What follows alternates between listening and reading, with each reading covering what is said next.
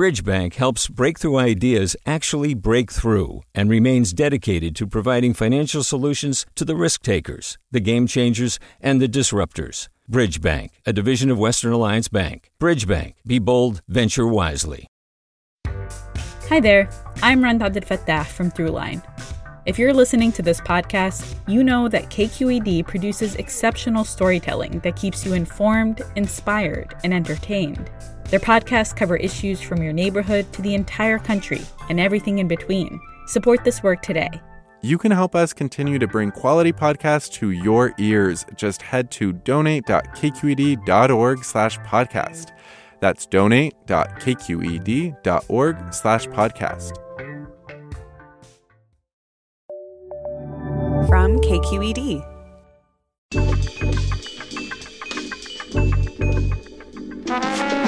Hey everyone from KQED Public Radio. This is Political Breakdown. I'm Marisa Lagos. And I'm Scott Shafer. And today on the breakdown, Sheng Thao is the seventh of 10 children born to Laotian refugee parents, and she is the next mayor of Oakland, California. That's right. City Councilwoman and Oakland Mayor elect Sheng Thao is here. She has overcome incredible odds, including being homeless as a young mother. And now at 37, she will take over as Oakland's next mayor early next year. Big job. Big job. Well, we'll have a lot to talk to her about. But first, Scott, uh, let's start in Sacramento, where there was the beginning of a new legislative session, a brand new legislature being sworn in. And Newsom dropped not a lot of details on that oil legislation. He's yeah, in. he's been talking about that. I mean, during the campaign, you know, before the November election, he was making a big deal about going after these excessive profits that oil companies have been making. And uh, finally, uh, as you said on Monday, released, I would say, the outline, perhaps some detail. There's some language in there as well. Nancy Skinner, the uh, state senator from the East Bay, is going to carry it.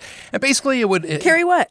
carry what? Yeah, well, that's TBD. But uh, it, it's going to basically they want to empower the Energy Commission to kind of keep a closer eye on shutting down of refineries and excess profits as defined by the legislation. And then if there is a penalty assessed, and it is a penalty, not a tax, right? So that which gives requires two thirds, one third versus or half versus two thirds votes, right? Make, make so it the, easier. So the idea being that legislature might be a little more likely to pass this. And yeah, I mean, I did some reporting, Scott, on just like how oil played. They spent over $8 million in legislative races, mixed bag in terms of results. But what's most interesting to me is that the biggest spending race uh, this cycle was in Sacramento, Dave Jones versus Angelique Ashby. Oil poured over a million and a half dollars to support her. And she says she's with the governor yeah, I don't, this. Yeah, I don't want your money. Uh, yeah, so it, it is, though, you know, for, for this new class, there's a lot, of, it was like 30 new legislators coming in. Uh, it's you know it's it's a kind of a big ask to ask them to increase taxes, especially in you know when the economy is kind of weak. So this will make it a little easier. They won't need to right. you know take so many tough votes. Um, but you know I, I also kind of wonder if like this isn't closing the barn door. If the horses have gotten out a little bit, you know prices are coming down now. I think the worst of it may be over. But I, th- I think it might put the oil industry on notice that they're maybe right. being watched. I actually think yeah, some of the other uh, proposals around regulations of refineries are kind of more interesting and stand to be more impactful in a way, both from an oil price but also from an environmental justice perspective. You know, there there's a lot of things that both local air boards and the state have not had power over, and those could be interesting. But you know, the governor got what he wanted. He got his headlines in the fall. He got to kind of come out and use oil as this big foil. Um, so. Newsom's probably careful what you ask happy. for, though. Sometimes I, am such a big believer in unintended consequences or unexpected consequences, but we'll see. Oil industry says, "Oh, it's not going to help consumers," but uh, you know, we'll we'll see how it all works we'll out. see. All right. Well, a lot of action in D.C. this week, including just today, the marriage equality bill sent to President Biden's desk. The same day, the president got to announce that he was bringing NB- uh, WNBA star Brittney Griner home from Russia, where she's been uh, imprisoned for months, um, and just kind of harkening back to San Francisco, Nancy Pelosi, our outgoing speaker and congresswoman, uh, presided over this marriage equality bill as one of her last acts. I mean, Scott, you remember when she got to Congress and made waves because she talked about AIDS and LGBT people and. Well, not only that, know. she ran against Harry Britt, who was an openly gay member of the Board of Supervisors at the time. And many in the gay community supported Harry Britt. They were excited about the possibility of having an openly gay member of Congress. Obviously, Nancy Pelosi won, and she won over over the uh, LGBTQ community. And, you know, the vote today and the fact that this is really one of her last big acts before she uh, becomes uh, just one of Speaker 435 Emeritus. Speaker Emeritus, it was very emotional for her, you know. And, and, and as you said, she came into Congress in 1987 talking about uh, AIDS funding and uh, LGBT rights and that kind of thing. And now, you know, all these years later, 35 or whatever years later, uh, she's going out with a pretty significant landmark piece of legislation that will eliminate DOMA, the Defense of Marriage Act, and ensure, 90s, yeah. Bill Clinton's uh, Bill Clinton's signature legislation. Well, and I think that, you know, it really speaks to obviously the changes she's seen over her time, but also just how, you know, I don't think six months ago when the Dobbs decision came out, which called, you know, same sex marriage into question, uh, that we thought would have thought that this would have necessarily gotten done in this Congress. Well, and with a lot of Republican Right. support. I mean, there were five Republicans in the California delegation that voted for it, including Darrell Issa, Jay Obernolte, some, uh, you know, that you Pretty would conservative, more yeah. conservative ones. You know, maybe they see the writing on the wall. I mean, seventy percent of the country now supports same-sex marriage, so it's not really a tough vote. Um, Sort of amazing but too tough for Kevin get- McCarthy and uh, you know the rest of the California delegation. Right. And speaking of McCarthy, before we break, um, he is, it looks like in line to become the next Speaker of the House, but not without some challenges from the right and just a lot of consternation. I mean, the, the question is who else could get it? And I don't think there's been a single other. Who other else would candidate. want it? I think is Right. also another question. I mean, Andy Biggs, who is a extreme right wing member of the Freedom Caucus, helped organize a rally that helped lead to January 6th. He is going to challenge McCarthy. I don't think he, you know, there's no way he's going to get 218 votes, but it's going to make McCarthy's life a little more miserable if that's possible. Right. Uh, because, you know, with that majority, tiny majority in, and that caucus, I mean, Nancy Pelosi was able to keep them all together somehow. I don't, there's no way Kevin McCarthy or any other So I think the question in the coming weeks is to watch what does he promise to, especially the Freedom Caucus, and what does that mean for the debt ceiling, the budget, everything Hunter else. Biden, Yeah. you know, all, hearings and Merrick on. Garland impeach the president. Yeah. All right. We'll leave it there. We're going to take a short break now. When we come back, we'll be joined by Oakland Mayor elect Sheng Thao. You are listening to Political Breakdown from KQED Public Radio.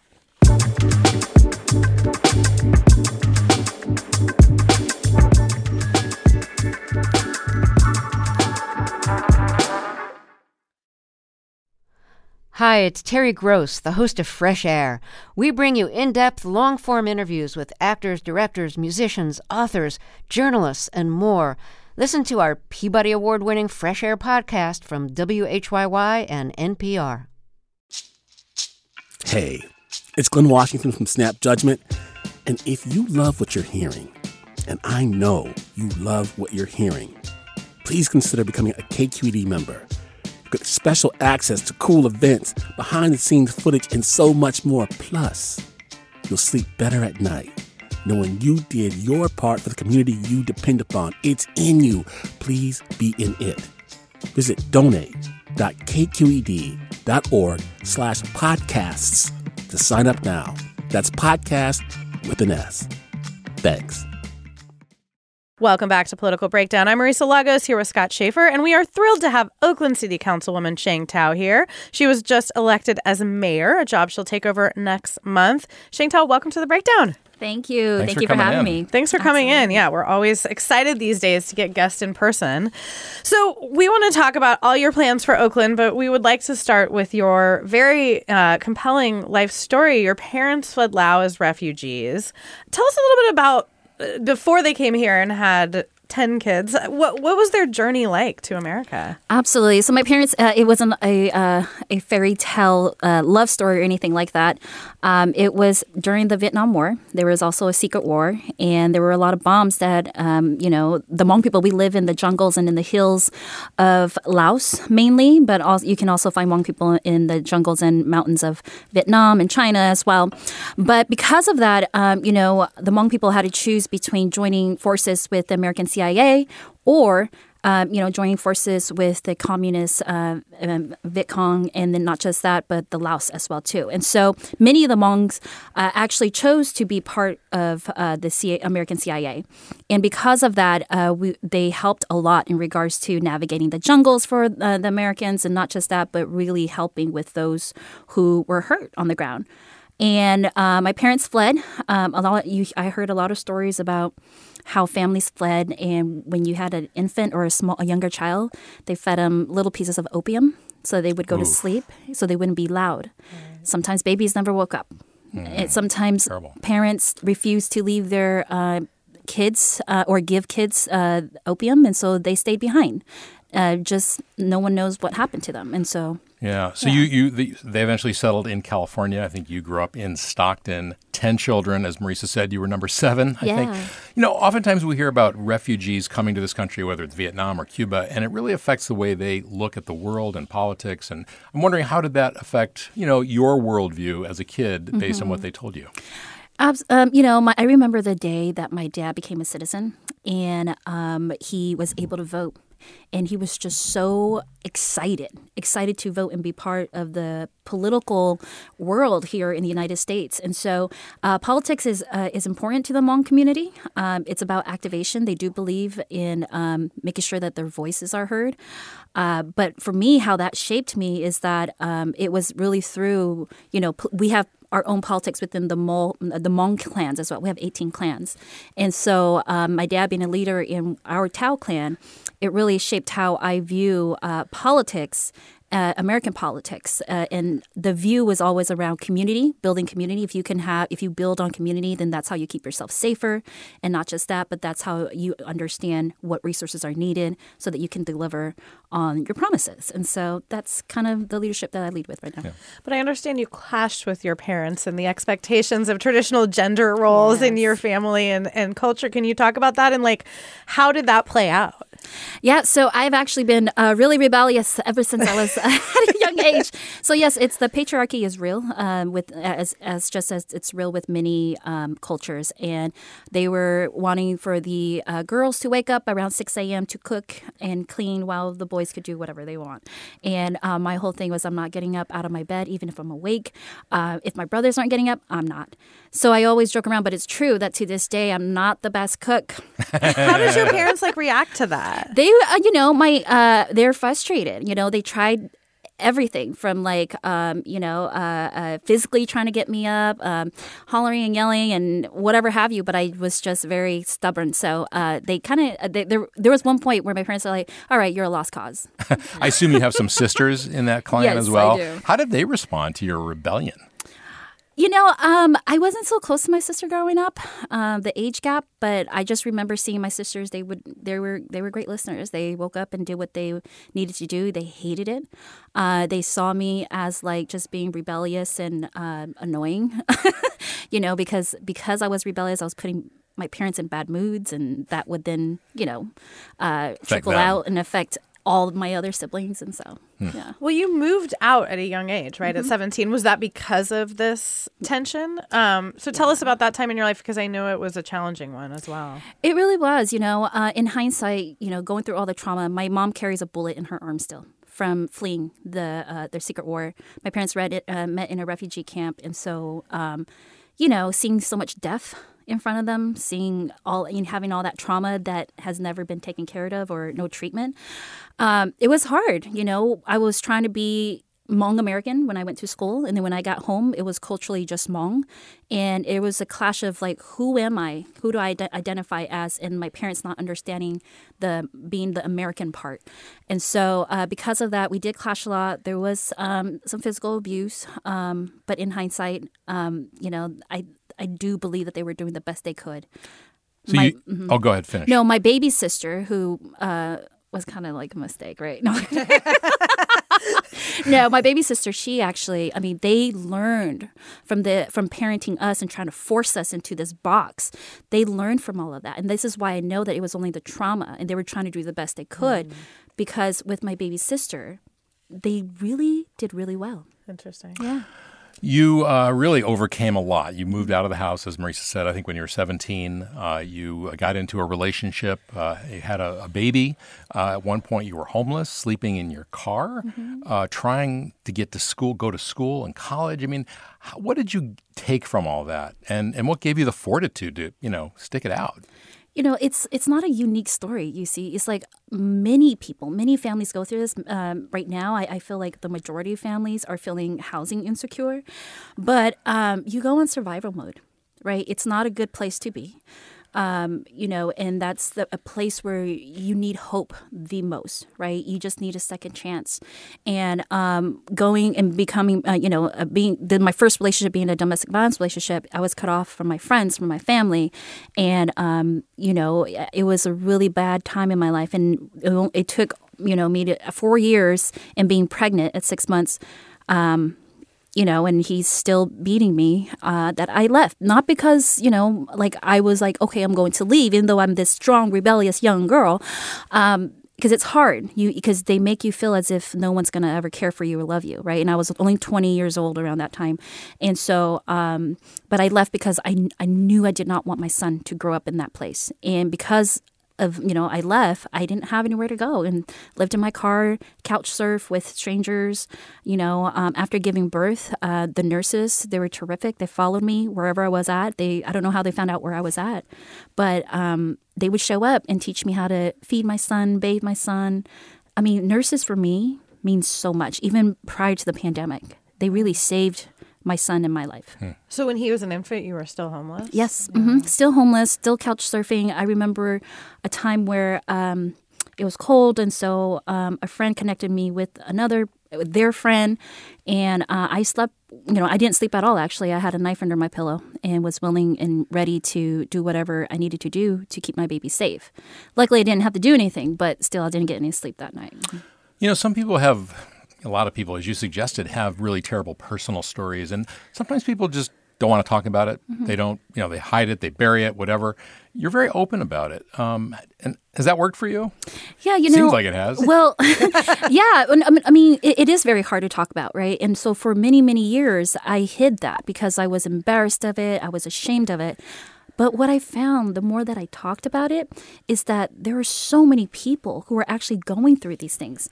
I mean, like, you'll have people who probably are in the professional world who come to me afterwards and say, Hey, I'm going through it right now, right? It doesn't matter what your socioeconomic status is, it doesn't matter what culture you come from, ethnic group you're from. Like, people are suffering through it. And so for me, it's actually been very healing for me personally. And then not just that, the knowing that it's going to actually help someone else. Like, look, there's a light at the end of the tunnel, yeah. you know? And so um, it's been really healing.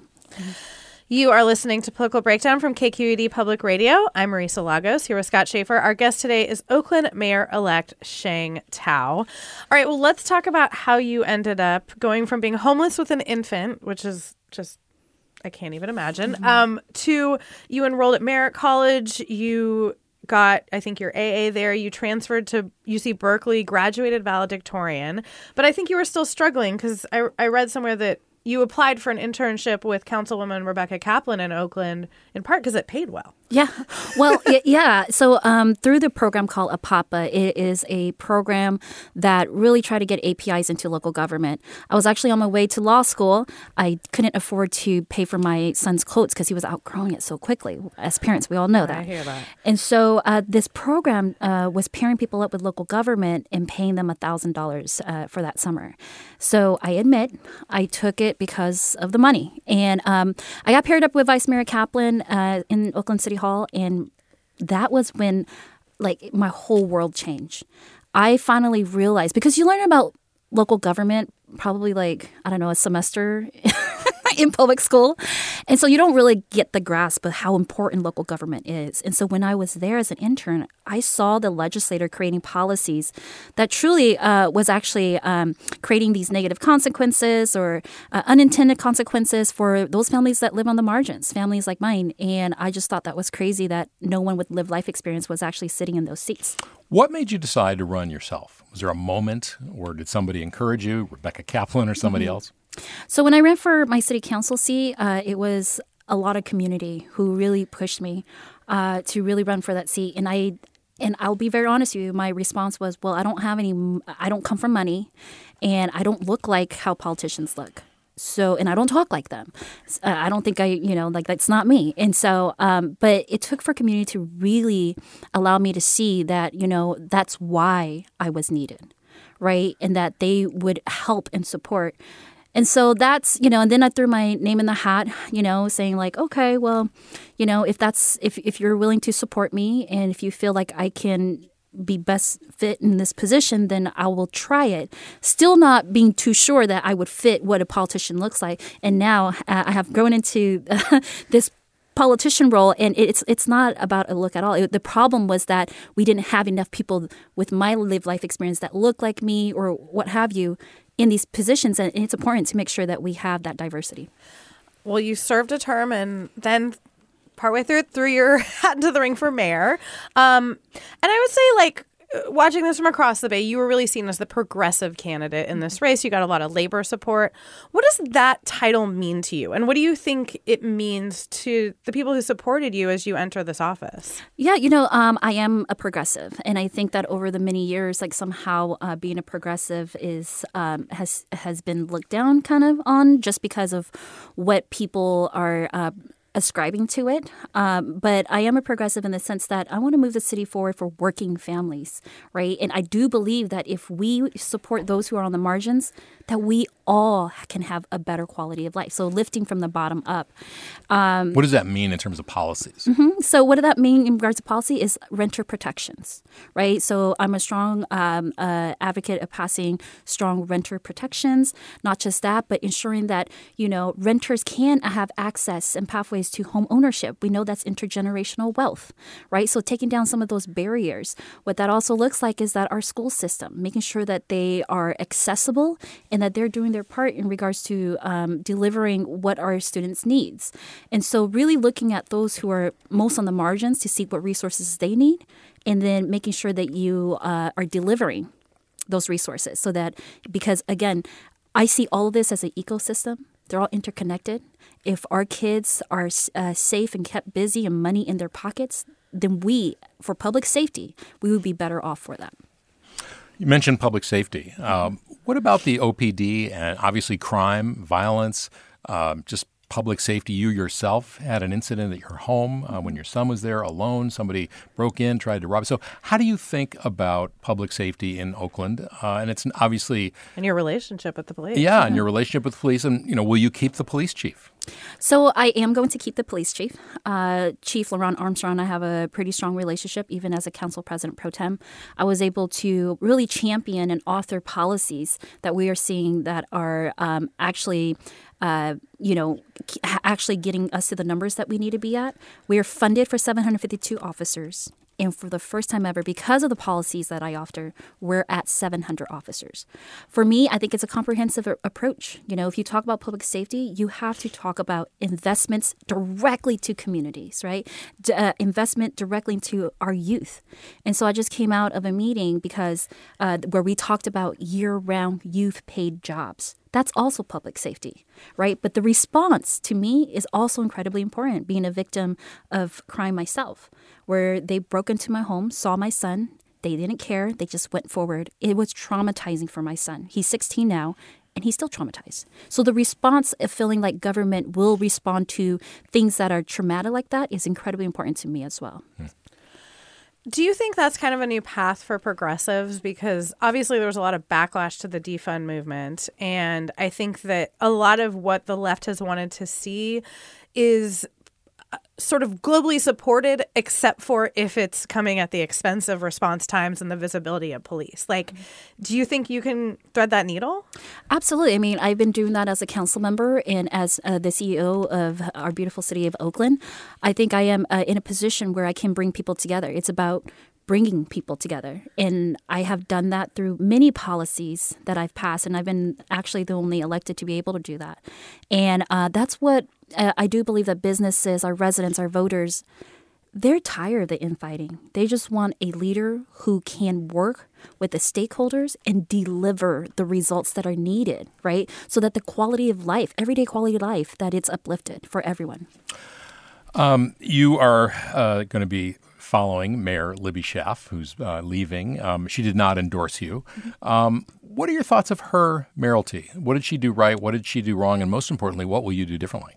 Yeah, the you know, um, it's it's a it's a hard question, right? Because until you're in the hot seat, uh, you don't know all the nuances that goes on, and there are a lot of nuances. Uh, what I can say that I would do different is around our unhoused community. Um, being a single mom, I know that. Um, you know, I wouldn't feel comfortable if I uh, went to a park and it was, you know, full of tents. And so for me, it's like we need to have dignified housing. We need to make sure that we are bringing the services to our unhoused, and that means opening up our public parcels and getting them off of our streets, out of the parks, and onto these parcels with, um, you know, pallet shelters with electricity, bring them the uh, services they need so that we can have a safe space for them. And then at the same time, we have to build, build, build right? Affordable housing, deeply affordable housing, social housing, workforce housing, moderate uh, rate housing, right? And so um, I'm a champion right now as a legislator for the EIFD, which is a way that we would be able to fund We'll just say what, yeah. Yes, the Enhanced Infrastructure Financing it's District. Kind of like redevelopment, not yes, to it make is. it. it is. I always say that it's the better version of redevelopment, right? Why? Uh, because there's strong oversights, and not just that, but these are projects that are pipelined, and as the money come in, well, you already know which projects are going to be lined up next to actually be implemented. But it's the same right? kind of financing mechanism, Yes. right? That you're sort Mhm. of borrowing against future tax revenue in a specific area to help fund that. Yes. As That's a Jerry good- Brown did until he took it away. Yeah, Jerry Brown loved it until he he eliminated it. Yes. uh, loved it as mayor, not so much as uh, Mm-hmm. as governor. Well, well, that's a good lead into the Oakland A's, the the twelve billion dollar question, which Mm-hmm. is I know you and most of the council are committed to keeping the A's in Oakland. That you want this waterfront ballpark, um, and you've said you don't want to use public money. Mm-hmm. Is that a red line? Like, would you consider any general fund money? And what are the financing options if if taxpayers don't step up? Well, right now we have so many grant dollars that have already been secured uh, at the Senate level, Assembly level, and so um, I am a huge proponent of moving forward with um, keeping the A's rooted here in Oakland. But again, it is a hard line in regards to taxpayers' dollars. I will not be okay with using taxpayers' dollars for uh, building out of the stadium. You know, um, there's going to be grant funding that are already coming in and secured hopefully there'll be more secure uh, grant funding in the future. And then not just that but um, really you know I, I am hopeful that the a's will come to the table and keep an open mind. You think they've been forthright with the city so far? you know i'm not gonna uh, I'm, I'm not i can't genuinely comment on that just in, because i haven't been in those negotiations to be very you know uh, transparent. I haven't been in those negotiations. However um, you know at the very beginning when we were negotiating uh, through the media I did not like that. I felt like uh, the A's and uh, the A's could have done a little bit better. Yeah, You uh, won this election by like 700 votes. I, you, I know you know the exact number because I heard you say it on TV Mm-hmm. the other day. A little bit less than 700. Yes, uh, now it's now we have the final count. It's 677 Okay. votes. So, you know, there was a lot initially, you know, you were behind and then with ranked choice voting you caught up and ultimately went ahead. Do you given that, uh, do you feel uh, does that affect the way you think about reaching out to voters who didn't vote for you or, or for whom you weren't their first, second or third choice? Absolutely. I mean, it, it shows that the the city is. Um, you know, uh, divided in regards to how we're facing the different crises that we're going through. But for me, as mayor of the city of Oakland, I represent everyone. And it is going to be my responsibility to reach out to those who may have maybe put me as number two, three, four, or five, or maybe I didn't even land on their ballot.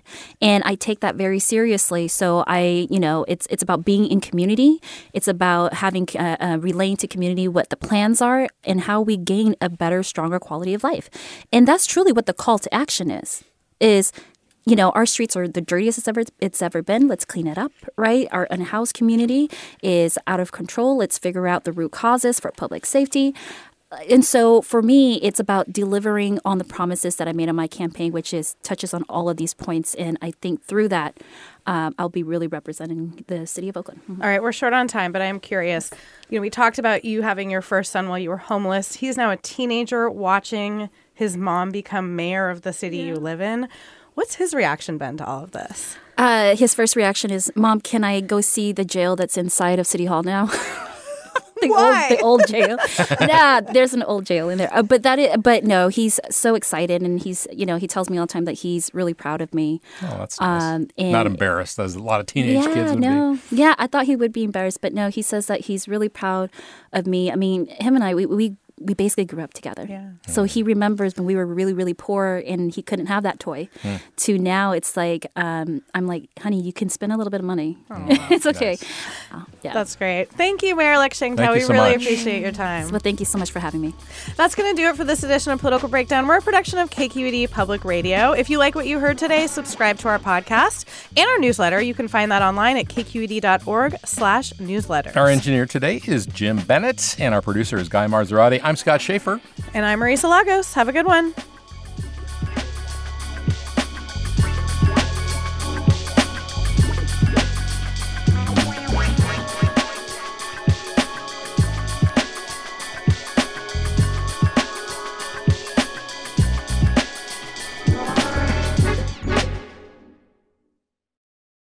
Do you love learning about the San Francisco Bay Area? Its history, its people, its unique blend of cultures? Then you should check out the Bay Curious book.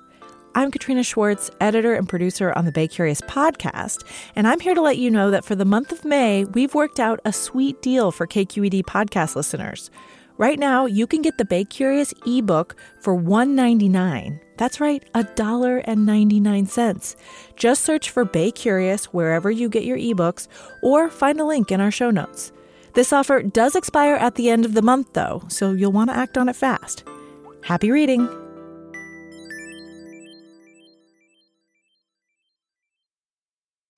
Hey, it's Avery Trufelman, host of Articles of Interest. And I've got to say, I've been a fan of KQED ever since I was a little kid and I would come out to San Francisco to visit my grandma. It was just what we'd always turn on every time we got in the car, every time we were making dinner and turning on the radio. It was always KQED. And then over the years, I've become a massive fan of KQED podcasts because this is local reporting at its best. These are answers to questions you've always wanted to know, interviews with exciting, unusual voices, necessary journalism, all told with love and care and artistry. And did you know that a majority of KQED's funding actually comes from members? It's just people like you and me supporting the programs they love while also getting access to cool events, behind the scenes footage, and so much more. If you want to sign up and be a part of this amazing community, visit donate.kqed.org slash podcasts to become a member today. That's podcasts with an S. Thank you for listening and thank you for your support.